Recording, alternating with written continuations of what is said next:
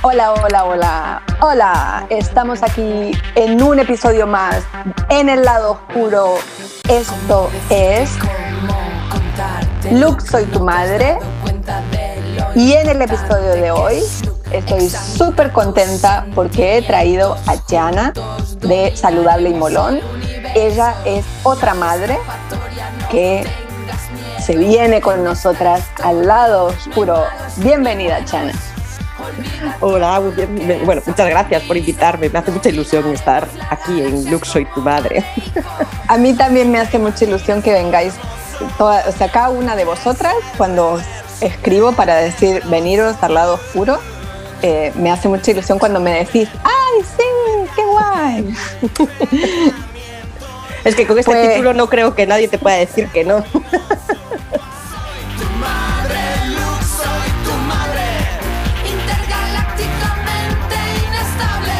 Bueno, hay algunos que se lo piensan, ¿eh? Algunos que se lo piensan y dicen, uy, vamos a ver que... Porque además os hago que, que, os relajéis un poquito y después salen grandes perlas. O sea que... He escuchado los, los que ya están publicados y bueno, a todo el mundo le recomiendo que escuche este podcast porque mm, se piensa mucho, se sacan muchas conclusiones, se remueve mucho, así que yo a todo el mundo se lo aconsejo. Maravilloso, maravilloso. Queremos, queremos rular en los chats de, los, de las escuelas, en los círculos de madres. De madres. queremos, queremos rular. ¿Hay algún padre que escucha y que le mola mucho también? Es que yo creo que esto va de madres, o sea, aunque seamos las protagonistas en este caso, eh, la maternidad eh, y la paternidad van unidas. O sea, si son conscientes y son presentes, hay una maternidad y una paternidad aunque sean diferentes, hay puntos, muchos puntos en común. Totalmente. Voy a empezar con mi primera pregunta de, rigor y es, Chana, ¿cómo es tu lado oscuro de la maternidad? Pues mira, haciendo honor al título del podcast, mm, yo es que soy muy fan de Star Wars, me he visto todas las pelis, he leído todos los libros, eh, yo soy a tope Star Wars pues haciendo honor, eh, mi lado oscuro de la fuerza eh, se representa en el Imperio contraataca cuando Luke entra en la gruta a enfrentarse contra Darth Vader y se enfrenta, resulta que es él mismo, su mayor miedo es él convertirse en Darth Vader, en, en todo lo que no quiere, por ese miedo. Entonces yo creo que a mí me representa mucho eh, esa escena. Eh, mi lado oscuro me lo lleva el, miedo, el miedo a, no hacerlo bien, a no ser suficiente, a que hacerle daño a mi hijo, a ese es mi lado más oscuro, que es el que me lleva, bueno, pues eso, a veces a, a pasarlo mal o a autorresponsabilizarme de cosas que no son mías, ¿no? Entonces, ese es quizá mi lado más oscuro de la maternidad. Qué potente, piel de, piel de pollo, ¿eh? Cuando te he escuchado, o sea, qué, qué fuerte, sí. Eh, a mí me tengo la sensación de que, de que la maternidad nos, nos hace encontrar con como memorias celulares. Tú que eres bióloga. sí. Nos, nos hace como, como encontrarnos con memorias celulares que se van representando en la edad de nuestros hijos esta es una teoría flipping que, me, que tengo. Aquí saco todas mis teorías flipadas. A mí me parece genial. A mí me parece genial. Pero como el encuentro con, con, esa, con el espejo de, de tu, propia, de tu propia infancia. Yo, la verdad, mi, ver, mi, o sea, mi miedo, eh, a ver, yo mi relación con mi madre eh, nos adoramos, nos hemos adorado siempre, no es cuestión de no querernos, pero es muy complicada. En algunos puntos nos parecemos mucho y en otros somos el agua y el vinagre, no pegamos ni con cola. Somos dos generaciones muy distintas, eso hay que tenerlo en cuenta, hemos vivido cosas muy distintas y mi madre tiene unas creencias debido a sus propias vivencias personales que a mí me lastraba mucho siendo niña, ¿no? Mm, Entonces yo sí que estoy como muy preocupada de no repetir esos patrones, ¿no? Por lo mucho que a mí me afectaron, pues no repetir ese patrón con mi hijo. Y entonces aquí entra esa dualidad de, vale, no repetir ese patrón, pero la voy a terminar cagando. A ver, nadie es perfecto. Eh, nadie es perfecto. Entonces, no la cagaré ahí, pero la cagaré en otra parte, segurísimo, ¿sabes? Esto es así. Nos, nos esforzamos mucho, ¿eh? por, por, no, por no cagarla. Y hmm. creo que es como el...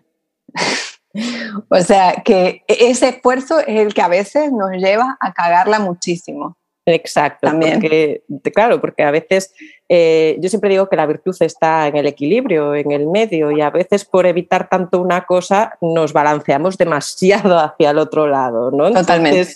Eh, pues claro, la virtud está en el equilibrio, hay que buscar ese equilibrio, ni todo es blanco, ni todo es negro, ni todo está mal, ni todo está bien. Es decir, es buscar ese punto que es tan complicado y tan difícil y más cuando depende de ti, en mi caso, una personita, un look, ¿no? Un, niño que crece con, sus propias vivencias, en su propia historia cultural, no es la misma que la mía. De hecho, mi hijo, tu hijo y todos nuestros hijos han vivido una pandemia siendo niños.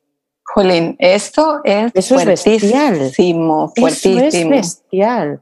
Ya su realidad es totalmente distinta a la nuestra. Ya solo con ese con ese tema.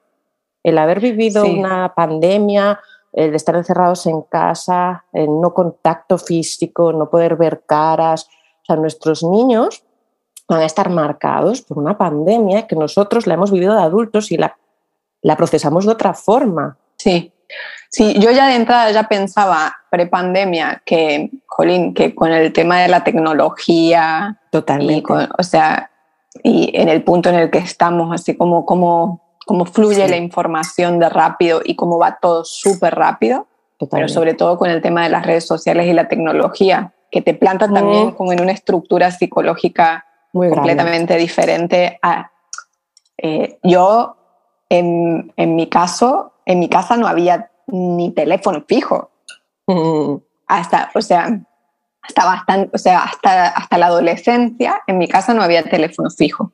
Claro. Y entonces, eh, tengo, yo no a veces me pregunto si, si Luke tiene esta sensación así de, de, espacio, ¿no? De, de lentitud, porque como hay tantos estímulos y eso que, que, que, nosotros aquí somos como medios talibanes de, bueno, yo sobre todo, cada vez me relajo más, cada vez que aprendo a relajarme más, porque por supuesto inevitablemente vivo en un mundo en el que está rodeado de tecnología, pero procuramos eh, limitarla.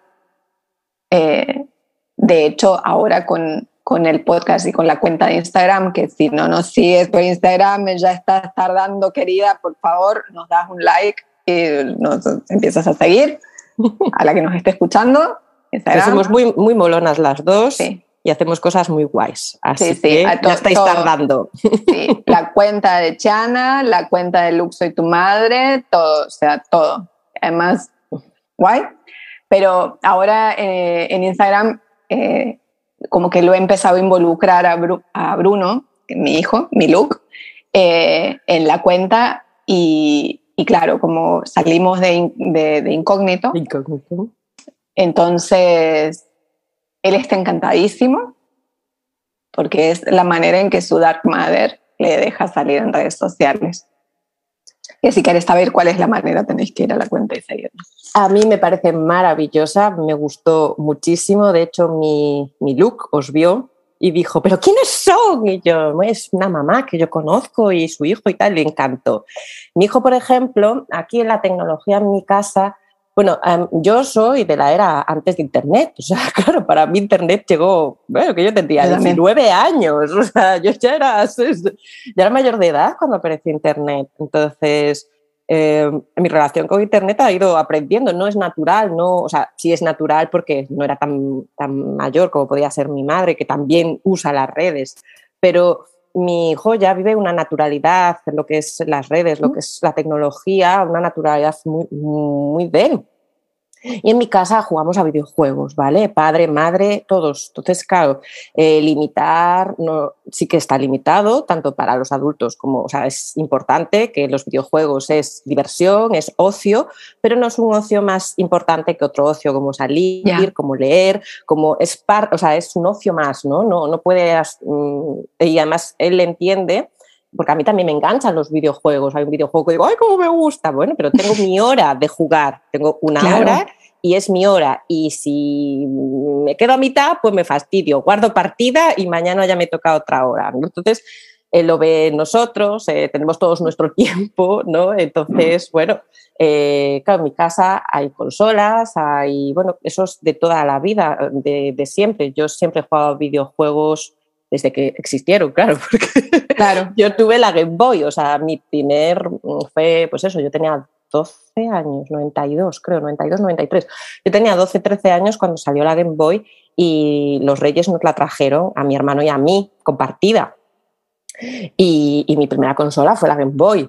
Y a raíz de ahí luego llegó la Nintendo 64, llegó, ¿sabes? Los juegos de ordenador, yo en mi casa, es, pues, no sé, tengo una vena friki mía propia de siempre y siempre he jugado videojuegos. Entonces en mi casa se planteaba el, vale, los niños no deben estar eh, a pantalla por los ojos, por, bueno, por salud eh, mucho tiempo, pero a su vez nosotros somos padres que jugamos, somos padres que, que bueno, que vemos eh, series, películas, que bueno, nos gusta mucho el audiovisual.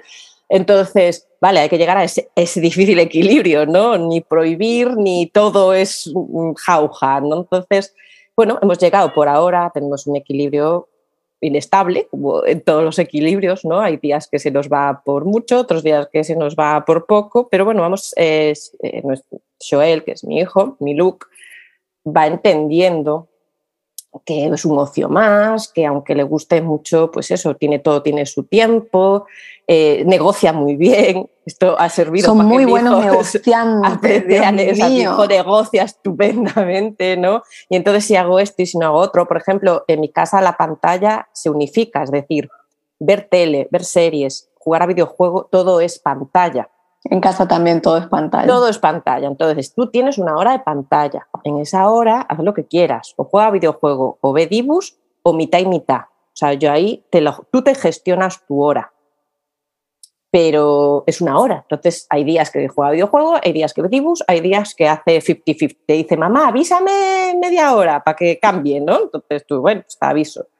Y bueno, también le ayuda pues, a organizarse, a saber qué le apetece más en cada momento, a mucha, los videojuegos ayudan mucho a la motricidad fina, a la deducción, o sea, a pesar de que en algunos campos están muy demonizados, eh, realmente ayudan muchas cosas. Entonces, en mi casa, pues eso, eh, la tecnología se vive como muy natural. Después mi cuenta de Instagram, pues yo él ahora él le gusta mucho los super. Bueno, no sé si toda España están de moda, pero en mi casa los super están a tope de power. Y le gusta hacerse sus películas, sus movidas de super y se graba, ¿no? Y se, y se hace sus películas y tal. Él se. Bueno, es que el padre es cineasta, entonces, bueno, todo eso también lo vive en casa y claro. Entonces pone ahí y de repente te dice, el otro día me dijo que quería hacer su canal de YouTube y yo, claro, le dije, mm, puedes hacerlo, pero te tienes que buscar un personaje, eh, un poco lo que haces tú, ¿sabes? Y me dijo, ¿cómo personaje? dije, sí, cariño, eh, eres pequeño, no puedes salir en pantalla. Visualmente, sí. Entonces te tienes que buscar mm, pues una careta, un algo que te quieras poner que te sea cómodo, eh, un nombre, porque no voy a poner tu nombre y tus apellidos, ¿no? Un nombre artístico que tú quieras. Y ahí, y ahí, está, ¿eh? está ahí viendo cómo lo hace, cómo no sé qué, y, o que también me está diciendo, que solo salgan mis manos, y yo eso también me vale, es decir, claro. Eh, lo que no quiero es que te expongas lo que es físicamente, pues eso, en YouTube, que, que, es al mundo, ¿sabes? Que nunca sabes quién lo va a ver ni nada. Entonces. Este, este discurso en casa también es válido desde el punto de vista de.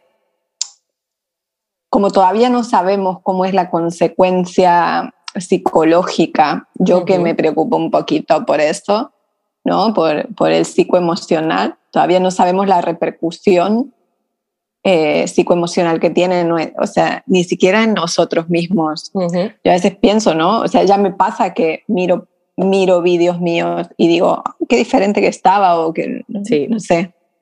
Incluso a veces me escucho años atrás y pienso, ya no pienso igual.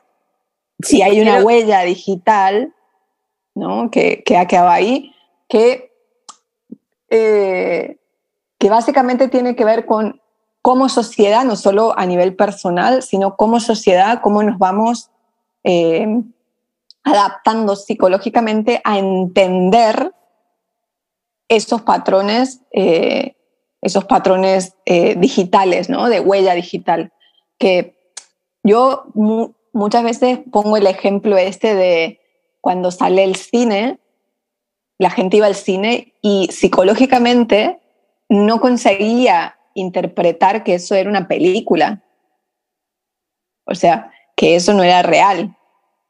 Y en muchas ocasiones, con esto de las redes sociales y los perfiles, que muchos perfiles están humanizados, pero muchos no, que muchos, o sea, que realmente se, se trabaja como producto y nosotras que como emprendedoras en nuestros proyectos, que también, o sea, hay una estrategia, ¿no? O sea, no de, comunicación, que decir estrategia de comunicación no quiere decir manipulación, hay un pensarse... Eh, un pensar mínimo de hacia dónde quiero ir y qué quiero conseguir, o sea, el contenido que pueda, sí, sí. sí, sí. Y, y que muchas veces, a veces dudo de si como sociedad, no como individuos, sino como sociedad, si realmente tenemos la capacidad psicológica para diferenciar lo que es real de lo que es eh, imaginario, ¿no?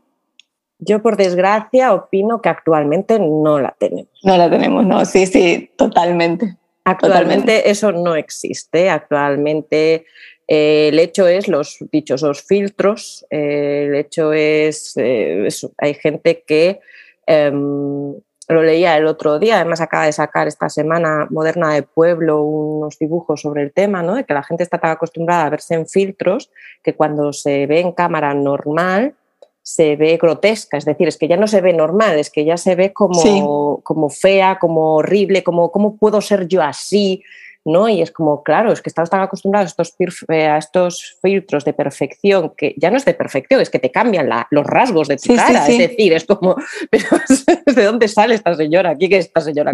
No sé, sí, pero ¿usted quién es? exacto, pero ¿usted quién es? es como, que, que tú ves los filtros y flipas. Yo, por ejemplo, sí que intento buscar filtros que no modifiquen absolutamente nada mis rasgos, o sea, nada de nada, ni, ni que me ponga más, ni más pestaña, ni más nariz, ni no sé qué, como mucho eh, juego en, a los de, sobre todo en carnavales o así, a los que te cambia el color de pelo, pero me lo pongo morado, que es como, vale, esta señora no, no creo que vaya con el pelo morado, ¿no? Ya la he visto que no, se nota que, que es un filtro, ¿no? Sí. Eh, porque sí que creo que, esa parte, mm, parte también la gente que hacemos contenido, que tenemos empresas o que tenemos emprendimientos en Instagram, creo que tenemos una responsabilidad de mostrar las cosas como son. Bueno, desde mi, mi marca es honesta. O sea, mi marca es una de sus principales pilares, ser honesta, honesta con, con lo que soy yo, no, no, yo no me quiero poner ni, ni, más guapa ni más nada, yo soy quien soy y valgo por lo que sé, no por mi estética, ¿no? Y entonces creo que es, es importante, sobre todo en vista a estas generaciones que vienen detrás, que les marca tanto esto de, bueno, a todos nos marcó, todos fuimos adolescentes y la estética y la pertenencia al grupo fue súper mega importante. Entonces, mmm, que no, o sea, no puede ser por ser más guapo, por tener más likes, por eso, eso no es la realidad y, hay que expresarlo, hay que expresarlo que desde también las plataformas que tenemos, que eso no es la realidad. Totalmente. Que da, igual que tengas 200.000 likes si luego te sientes solo. la importancia de, las relaciones interpersonales, eh, familiares, amigos, eh, conocidos. Eh, la señora del, del supermercado, ¿sabes? Es decir, no es tu amiga, pero la ves y la saludas, poder relacionarte con las personas de verdad, ¿no? ¿no? No estar centrado en el mundo digital absolutamente. Yo creo que ese es el equilibrio, ni todo es digital ni todo es analógico, hay un 50-50 y volvemos a lo mismo, hay que saber relacionarse en los dos lados, desde la honestidad, la amabilidad hacia nosotros y hacia los que están en el otro lado Y creo que como madres es, es una de nuestras funciones en estos momentos eh, quizá más complicadas, porque no todos los padres están tan sensibilizados o la sociedad en general es muy, hmm. es muy adultocentrista, no tienen mucho en cuenta a los niños. Entonces, bueno, pues ahí estamos las madres y los padres haciendo hueco para nuestros niños y, y que sean mentalmente, o sea, la salud mental es vital, yo siempre lo digo. Entonces, pues eso, para que adolescentes no lleguen a, tener problemas muy gordos por temas eh, o estéticos o de popularidad o de relaciones, que es lo que peligra con el mundo digital, mm. ¿no? Y creo que también, eh, y la confusión que genera lo digital acerca de lo que, o sea, de los de los estereotipos de lo que es la felicidad, de, de lo que se tiene que conseguir, o sea, de lo que de los objetivos vitales y todo esto. Hmm. Chana, dime, ¿quién eres más allá de ser madre? Si se lo tuvieras que explicar, o sea, para que, para que tu hijo lo pueda entender. Y pongo contexto, siempre pongo el mismo contexto, ¿no? De, eh, creo que a nosotras nos pasa como hijas que nos cuesta mucho ver a nuestra madre sin, o sea, fuera de ese rol. Es de hecho todo un proceso y un aprendizaje conocer a esa señora. Cierto. que tenemos tan cerca. Y por supuesto nuestros hijos ahora que son pequeños, todavía son pequeños. Mm. Ahora, Bruno, porque no escucha el podcast, que siempre digo, Bruno es pequeño y él, si me llega a escuchar, me diría, yo ya no soy pequeño. Bueno, para mí todavía es pequeño y, sobre todo eh, sigue sin poder ver a, esta señora que soy. Entonces, ¿quién es Chana? Es, difícil, porque es verdad que en estos momentos eh, la maternidad ocupa una parte de mí muy grande. O sea, yo soy yo con mi maternidad, no, eh, para mí es, parte de mí y es una parte que me gusta. No, me genera malestar ni, disociación ni nada. Es una parte muy importante de mí es ser la madre de Joel, la madre de Lu, y me gusta mucho.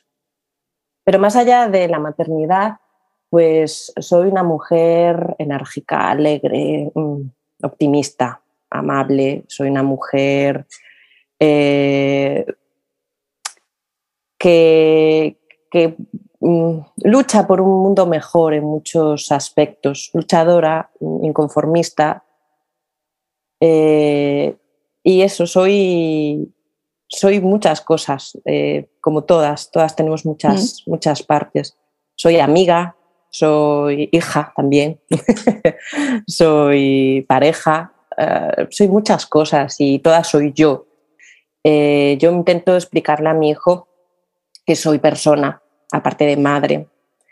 Eh, cuando, por ejemplo, mi hijo lleva muy mal, muy mal, que yo me enfade o yo me ponga triste.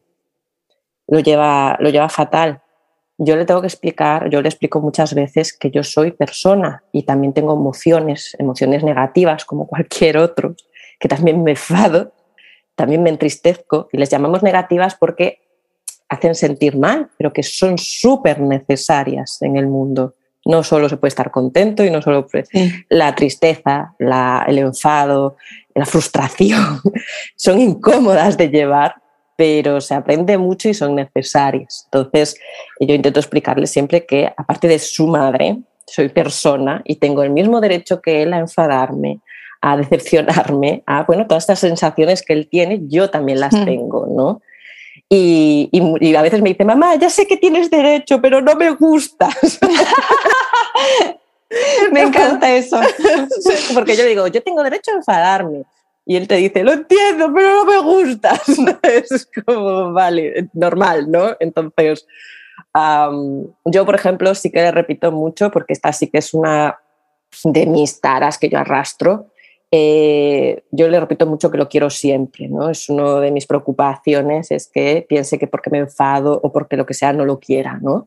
Entonces yo estoy siempre con lo de, yo me enfado, pero te quiero igual, ¿no? O, yo estoy triste, pero te quiero igual, no, no, eso no lo cambia. Mi amor por ti no lo cambia. Aunque yo haga otras cosas, aunque yo esté enfadada, aunque yo me, pues me tenga que ir a un congreso o a lo que sea, ¿sabes? Y no esté físicamente aquí, yo te quiero igual. Pasa que yo tengo otras facetas, ¿no? Yo las primeras veces que empecé a salir eh, con mis amigas, con mis compañeras de biología, porque yo, bueno, eso, yo tengo varios, como varios grupos, ¿no? Que no estoy siempre, o sea, yo tengo como el grupo de amigas central, pero luego tengo el grupo de biología, el grupo de no sé qué, bueno, y voy haciendo distintas cosas. Entonces, como, mira, hoy me voy a cenar, mm, te quedas con papi.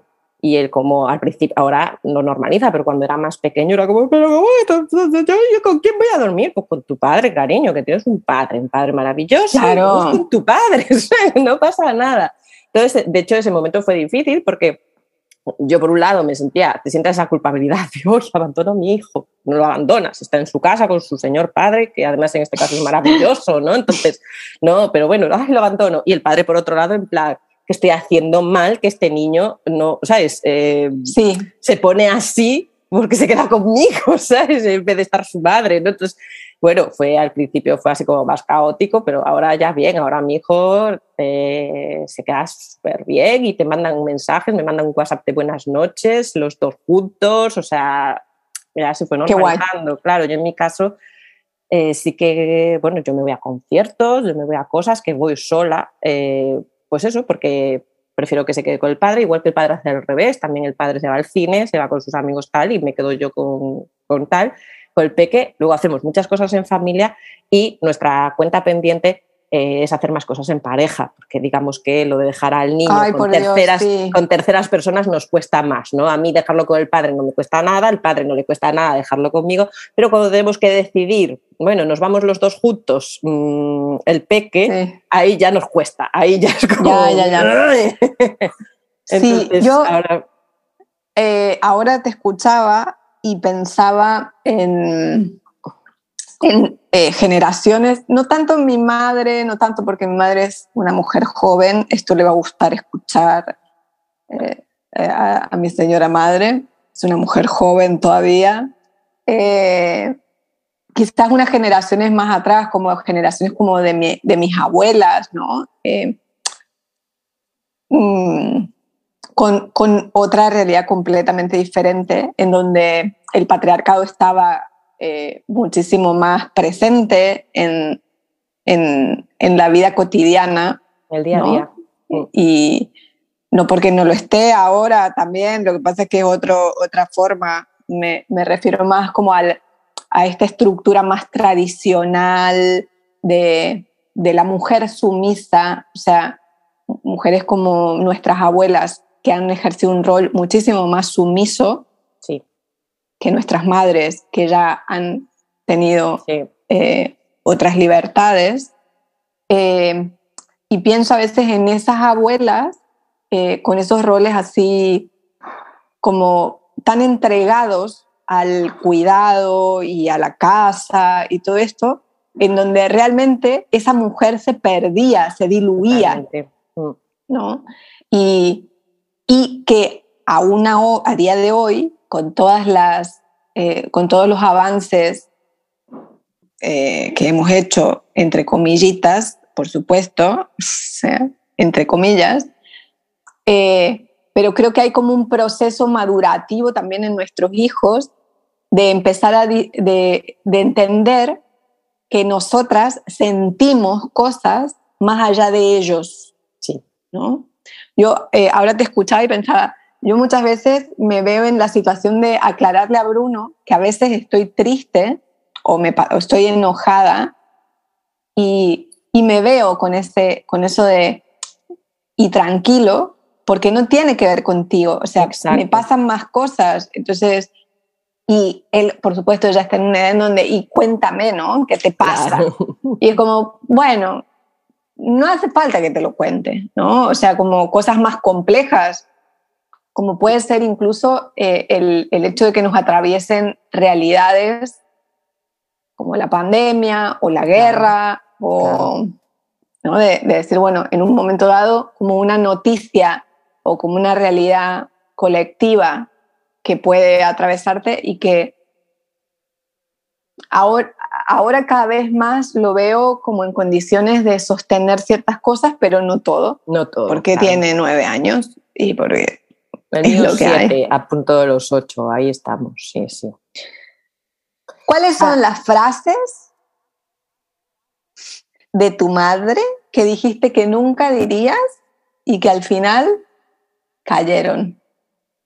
Bueno, yo ahí estoy muy orgullosa porque han caído pocas, es decir, yo hay tal, pero hay una que además la primera vez que lo dije rompí a reír y mi hijo quedó con la cara más a cuadros del mundo, ¿sabes? En plan, esta señora me estaba como riñendo y de repente se ha puesto a reírse, cual loca, ¿sabes?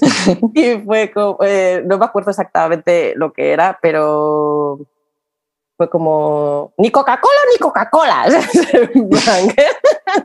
que era mi madre, era muy de, decir esto, ¿sabes? Ni masculino ni femenino, da igual, no se hace. Entonces yo dije algo así como, eh, bueno, en este caso no era Coca-Cola porque mi hijo no toma refrescos, es otro, te oí en el otro podcast, pues yo también es uno de mis hitos, mi hijo no toma refrescos azucarados no porque se los haya prohibido, sino porque les expliqué que no era muy bueno para la salud, se los probó y no le gustó. El gas este fue como, es demasiado para, para mí. Y, y, fue muy gracioso porque, porque, claro, yo de repente me oí diciéndole, ni por aquí ni por allá, ¿sabes? Además con voz de mi madre, o sea, yo vi en, mi, en, en el cuerpo de mi señora madre diciendo hmm. eso y me di cuenta en el mismo momento, me entró un ataque de risa de, bueno, me he convertido en mi madre, ¿sabes? Que, que, me, o sea, me hice yo gracias a mí mismo. Entonces, claro, mi hijo dijo, esta señora está muy loca, ¿eh? Sálvenme. Porque es la señora que me cuida. Sí, la señora que me cuida. Por favor, es que alguien venga. Y, pero pocas, ¿no? Yo con mi madre, eso es uno de nos, ha sido uno de nuestros campos de batalla. Ahora he de decir que mi madre ha sido muy muy adaptativa, se ha adaptado muy bien, le ha costado, claro, porque es mi forma de criar ah, no tiene nada que ver con la forma de criar de ella. Su forma no fue mala, yo soy una tía estupenda y mi hermano también, es decir, era otra, otra forma. Pero sí que yo eh, le marqué unas, unas pautas, unas cosas que a ella le costó, eh, porque bueno, claro, ella tenía otra experiencia vital, otra, como ella decía, no salisteis tan mal, no, mamá, salimos estupendos. Pero... Esta frase ya salió en algún otro episodio del podcast, ¿eh? es como, no, no, no hemos salido mal, salimos estupendos, ma, pero yo tengo otro tipo de creencias, otro tipo de inquietudes que no, tú en ese momento no tenías y bueno, pues es normal, también no tenía la misma información que tengo yo. Entonces, mm, eh, claro, sí que, pero se adaptó muy bien a mis, a mis historias.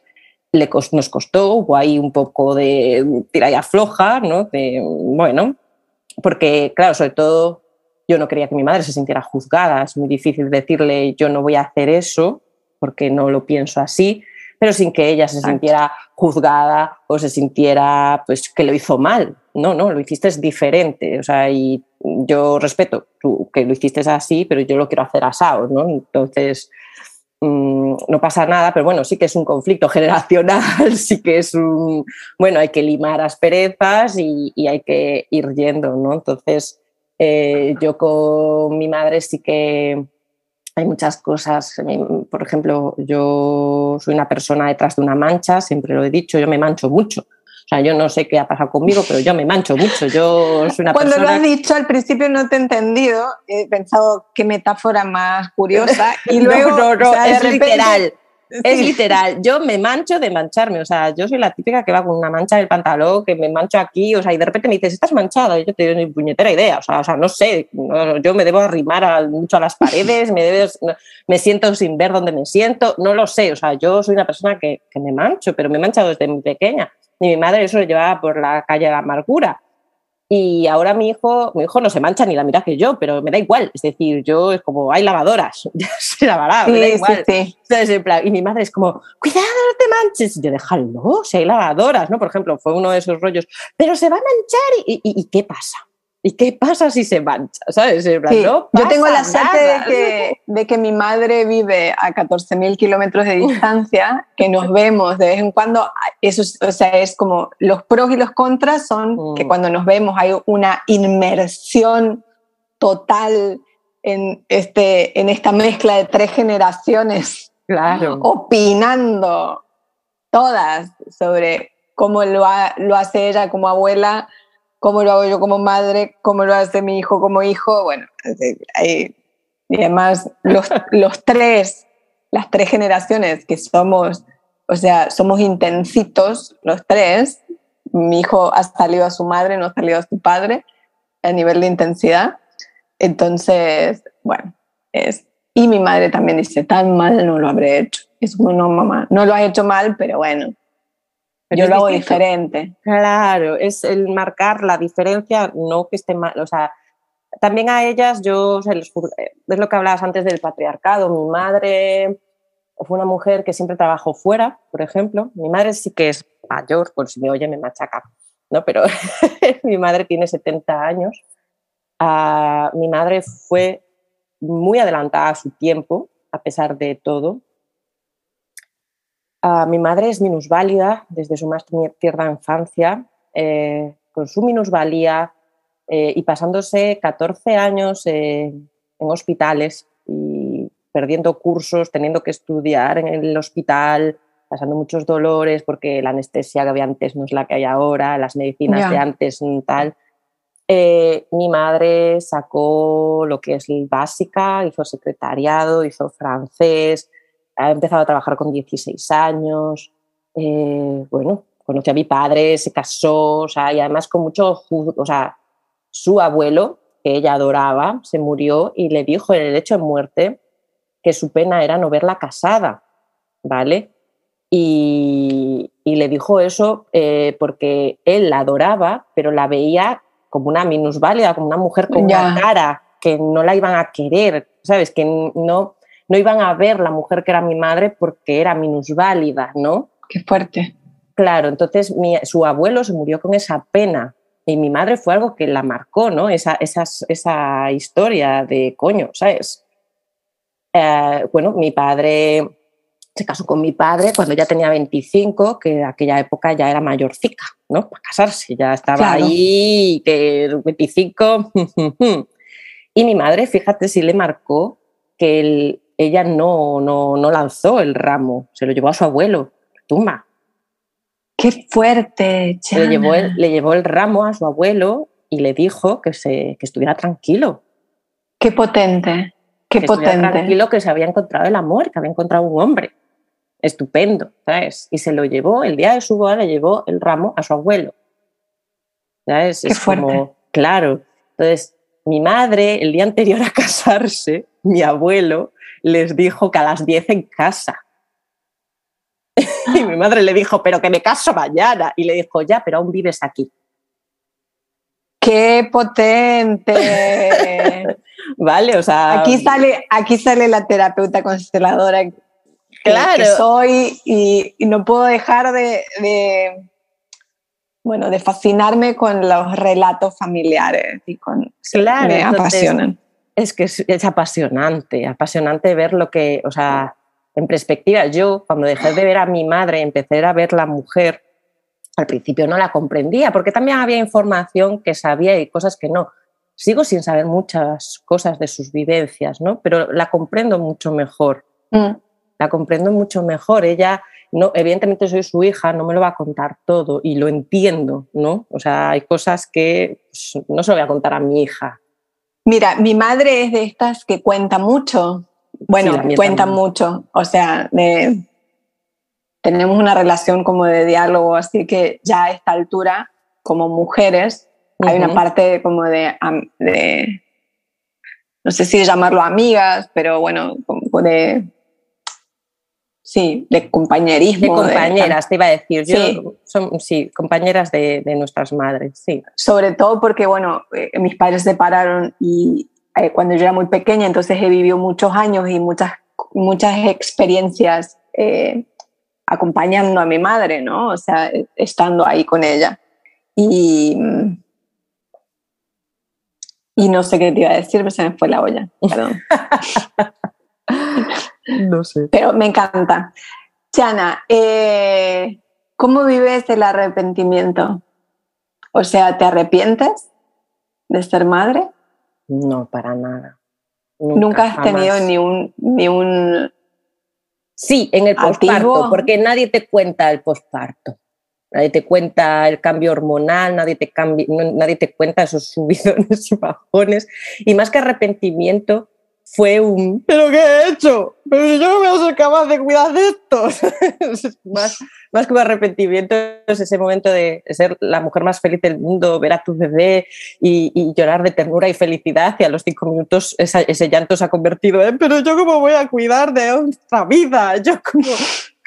¿Cómo se me ocurre que yo tengo la capacidad de llevar esto adelante? ¿no? Es como, no es arrepentimiento, pero fue ese momento posparto que para mí fue, fue un tsunami absoluto de idas y venidas, de subidas y bajadas, de, de risas y llorar. Y si a mí nadie me había contado que, que había esa montaña rusa de, bestial después, porque todo el mundo te dice, disfrútalo, disfrútalo. Y entonces te sientes que no lo estás disfrutando como te han dicho que tienes que disfrutarlo. Sí, totalmente. Porque, porque, Dios mío, lo estás haciendo mal y luego dices que a la mierda todo es mi tal, pero da igual, luego viene, dale teta, biberón, chupete sí, chupete no, eh, no sé qué. Ah, todo, método Pickler, eh, alimentación, además, todo. sí, sí, pero disfrútalo. Y disfrútalo, sí. Venga, sonríe, que tienes un niño hermoso. Ay, ese momento.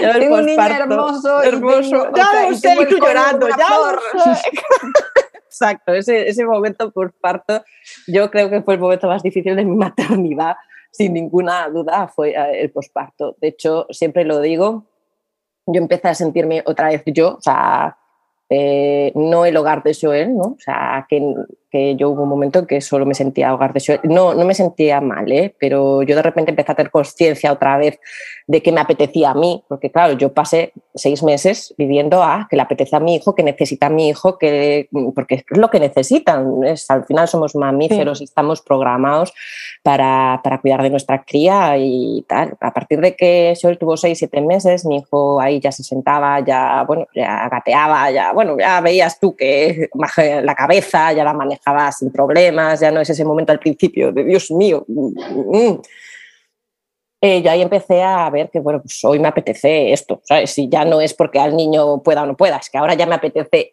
a mí, ¿no? Entonces ahí volví, sí, sí, sí, sí. volví a ese momento de, vale, estoy volviendo a ser mm, yo. Y después me pasó una segunda vez eh, ese segundo como, vale, ya no tengo que estar aquí, ¿sabes? Eh, fue más o menos cuando Joel iba a cumplir los tres años y de repente le dije, solo tengo al peque, ¿no? Pero en ese momento le dije a, mi marido, le dije, ahora podría plantearme un segundo. Pero ahora, ¿sabes? Es decir, yo necesité tres años de estar mm, totalmente para, para es, o sea, por cómo soy yo, ¿no? Para ese niño, ¿no? Y que me decía, no, seguidos, no, mucho tiempo, ya. Da igual, yo no me estoy planteando, yo ahora cuido a lo que tengo. Sí. y, sí y ya está, ¿sabes? Y no, no quiero pensar, o sea, no. Y de repente sí que dije, mira, si nos planteáramos sería a partir de ahora, ¿no? O sea, antes era como impensable para mí, mi energía estaba muy enfocada en, la maternidad. Y sí que a partir de ahí fue cuando volvió a surgir más quién soy yo, más lo que me apetece hacer a mí, más eh, hay un padre consciente y, y preocupado y presente y demás, ¿no? Entonces, bueno, a partir de ahí, pues sí, pero los primeros tres años de vida de mi hijo fui más madre que cualquier otra cosa. No a todas las mujeres le pasa y no está ni bien ni mal. Sí. Mi proceso fue ese. Mi proceso es los primeros tres años de vida de mi hijo. Eh, mi o sea, me volqué, pero porque me apetecía. No fue ni una obligación, ni un, no lo viví como un peso, no lo viví como, no, lo viví como, esto es lo que me apetece a mí, ¿sabes? Eh, estar ahí a full con, con mi peque. Y, y, eso había, bueno, no me faltó que me juzgaran, pues estás muy encima, pues no sé qué, pues sí, pues a lo mejor estoy muy encima, mm. a lo mejor sí, no, pero es lo que me salía a mí. Y, bien, entonces ya te digo, la maternidad no me arrepiento. De, no, es algo que, me fascina, de hecho. A pesar de eso, te me fascina la maternidad. Sí, yo, eh, yo que en algún momento he sido una madre arrepentida, no, y siempre lo digo, no, no tiene que ver con lo que siento por mi hijo, sino con, eh, con este discurso eh, también patriarcal este es un podcast feminista, por si nadie se había dado cuenta. sí, yo no sé si os dais cuenta, yo soy muy feminista también, o sea, que quien no le guste que vaya pagando.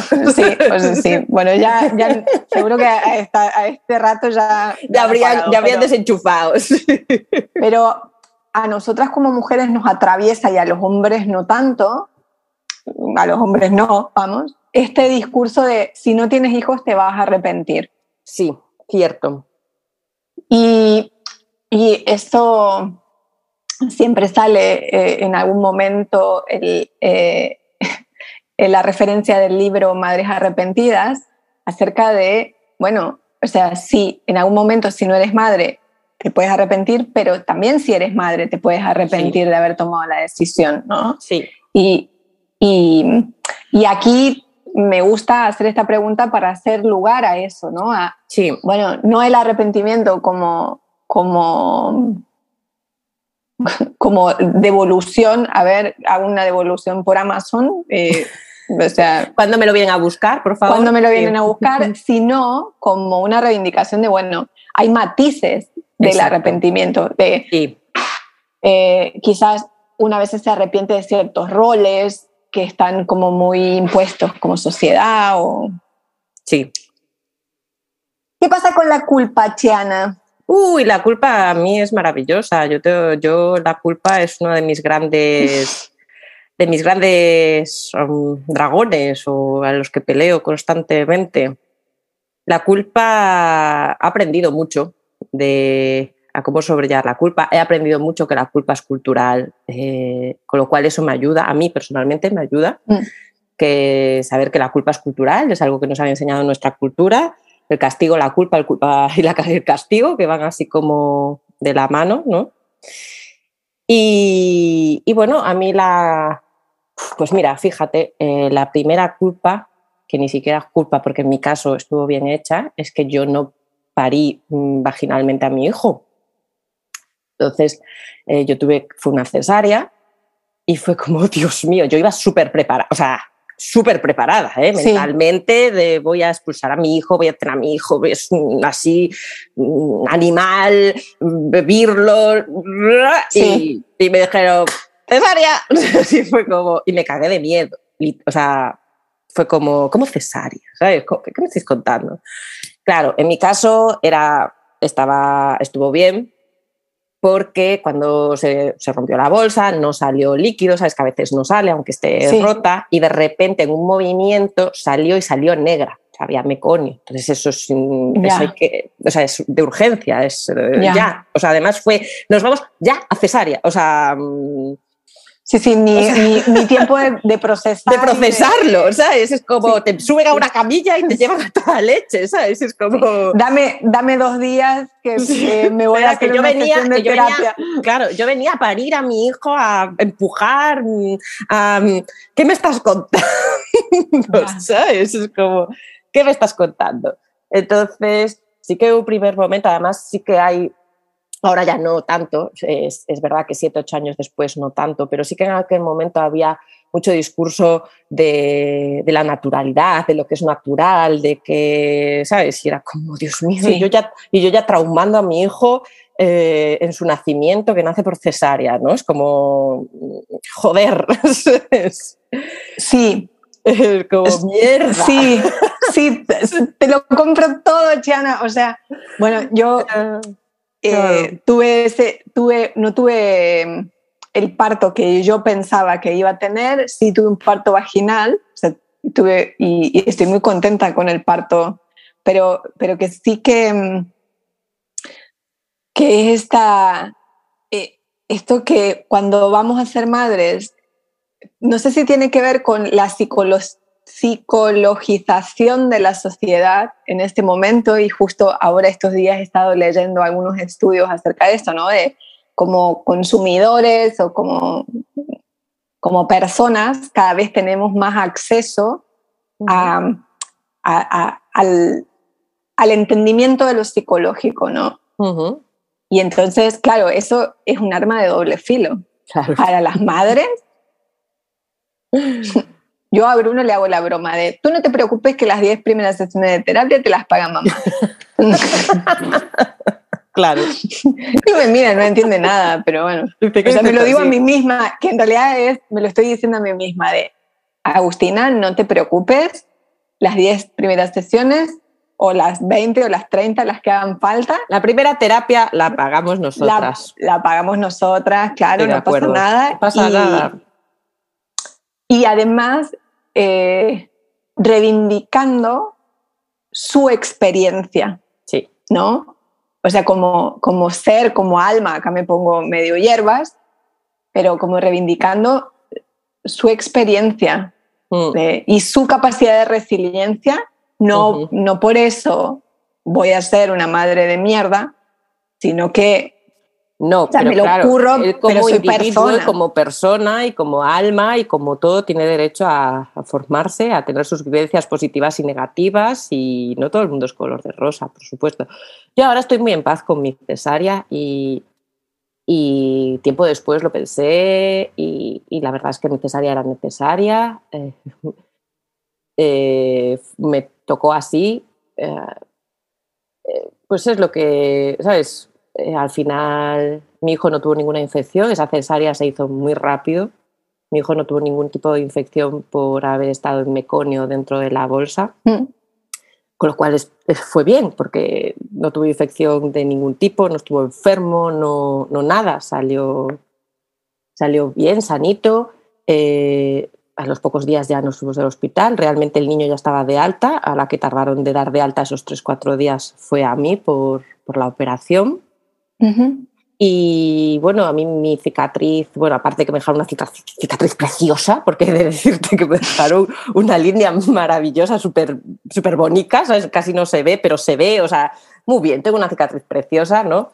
Eh, pues nada, yo a él le digo que salió por ahí y que su, es su puerta, que es la puerta por la que él salió, que otros niños salen por otras puertas, él salió por esa puerta y, y él la ve y la toca y dice, salí por aquí, yo sí, cariño, por ahí mismo. y, y, yo ahora estoy muy en paz con mi cesárea, y con, pero fue un proceso. O sea, en un principio, claro, fue todo un proceso de estar en paz con mi cesárea, en paz con, con mi proceso de parir. Me encanta, me encanta que salga este tema. O sea, de verdad, me encanta que aquí en el lado oscuro hablemos también de esto.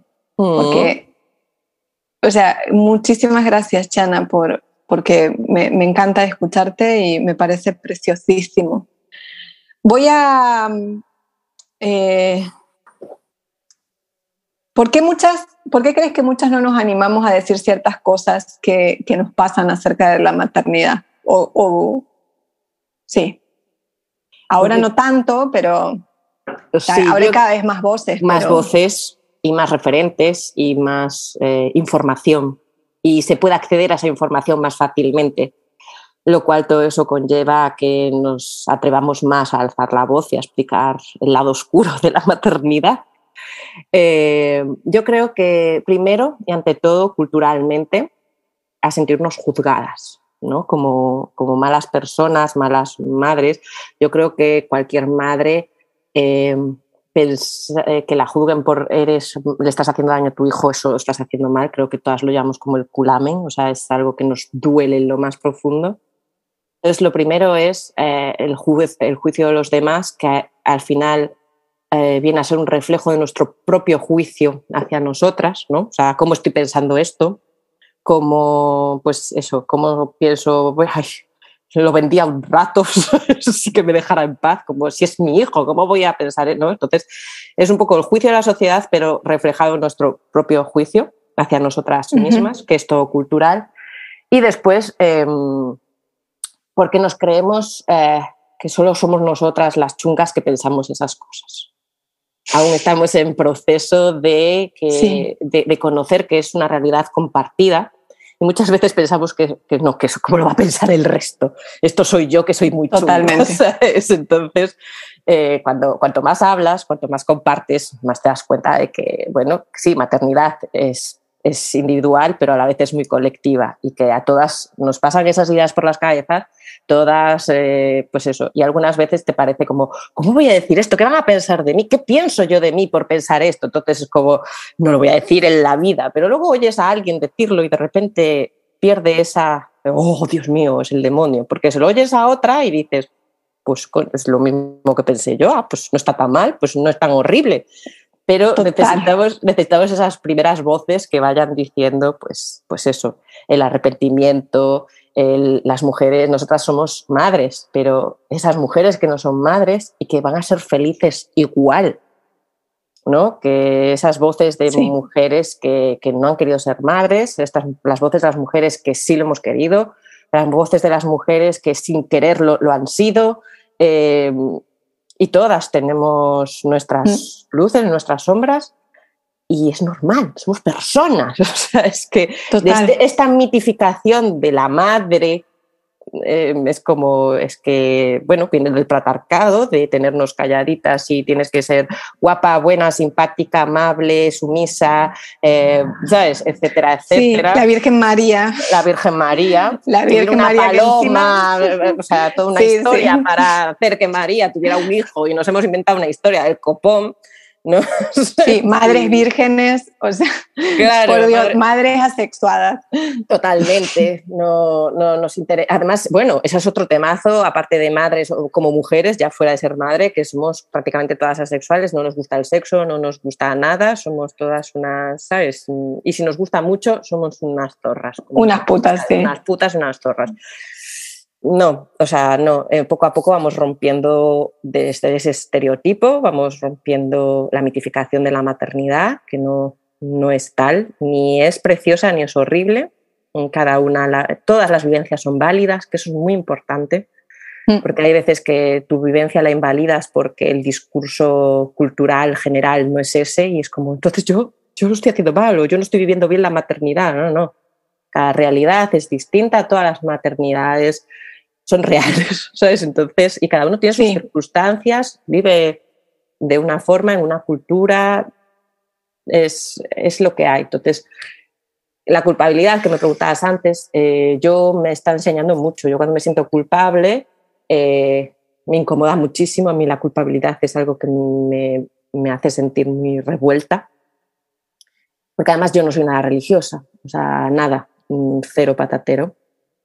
Y yo, eh, a mí la culpa es eh, que vivimos nosotros, por lo menos aquí en mi casa, es muy la culpa cristiana, ¿no? Muy, viene mm. de ahí, viene del cristianismo, viene de la religión. Entonces parece como que me molesta más, ¿no? Como que es como hay leches, ¿no? Y, pero he aprendido a, vale, a, a desgranarla, a, vale, ¿qué es lo que me hace sentir culpable? O sea, ¿qué es esto que me incomoda? ¿Qué es lo que he hecho mal desde mi punto de vista? ¿Y por qué? ¿Y tiene solución o no tiene solución? ¿O realmente está tan mal? ¿O realmente soy la única que lo hace? Entonces, al verlo desde muchas preguntas distintas, al final, pues eh, a veces sí que está mal hecho y tienes que reconocerlo, que la has cagado. Somos humanas, bueno, ¿y qué puedo hacer? Pues, ¿cómo lo puedo remediar? ¿Cómo?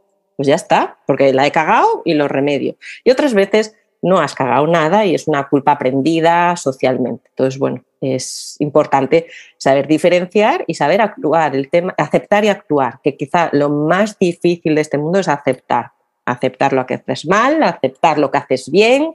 La aceptación es, eh, yo creo que es nuestra asignatura pendiente como, como mujeres, aceptarnos como somos, mm. quiénes somos.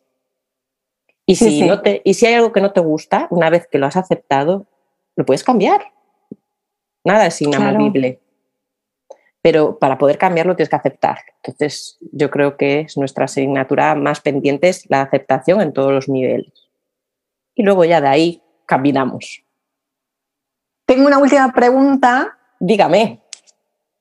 Con la que me gusta cerrar y es, si nos metiéramos en la máquina del tiempo y viajáramos en el tiempo y te pudieras encontrar con la versión de Tiana antes de ser madre, ¿qué le dirías? Sé madre ya. Deja de esperar. No, no tienes que esperar nada. Entonces, ya. ¿No? O sea, ¿a qué esperas? ¿Que, ¿A que el viento sea favorable? Nunca va a ser favorable, amor. sí, pero yo fui, siempre fui una persona que, me, me, llamó la maternidad, pero no, no lo pensé, ¿eh? yo soy una persona que da muchas vueltas a las cosas, muchas veces demasiado, y era como, pero esto que yo siento es por la sociedad o porque yo lo siento, ¿sabes? O porque, ¿sabes? el preguntarse demasiado a veces las cosas, ¿no? Y, y sí, yo, yo he sentido un, bueno, desde muy pequeña, a mí los niños, siendo niña, cuidaba a otros niños, a mí los niños, los bebés, lo, era como muy, me salió siempre toda la vida, ¿no? Eh, eh, pues eso, a mí siempre tuve ese, ese, instinto maternal, lo he tenido mm, siempre, hubo una época en mi adultez joven que, que, se disipó también por las vivencias, pero luego volvió con mucha fuerza, ¿no? Fue como, hostias, y yo estaba esperando, yo ya estaba con pareja y estábamos esperando al momento adecuado, que no llegó, o sea, llegó cuando llegó el niño, pero ni era más adecuado que tres años antes, ni nada, o sea, simplemente, ¿sabes? Y sí, yo, a mí la maternidad, en mi experiencia, me ha hecho crecer mucho como persona, mucho.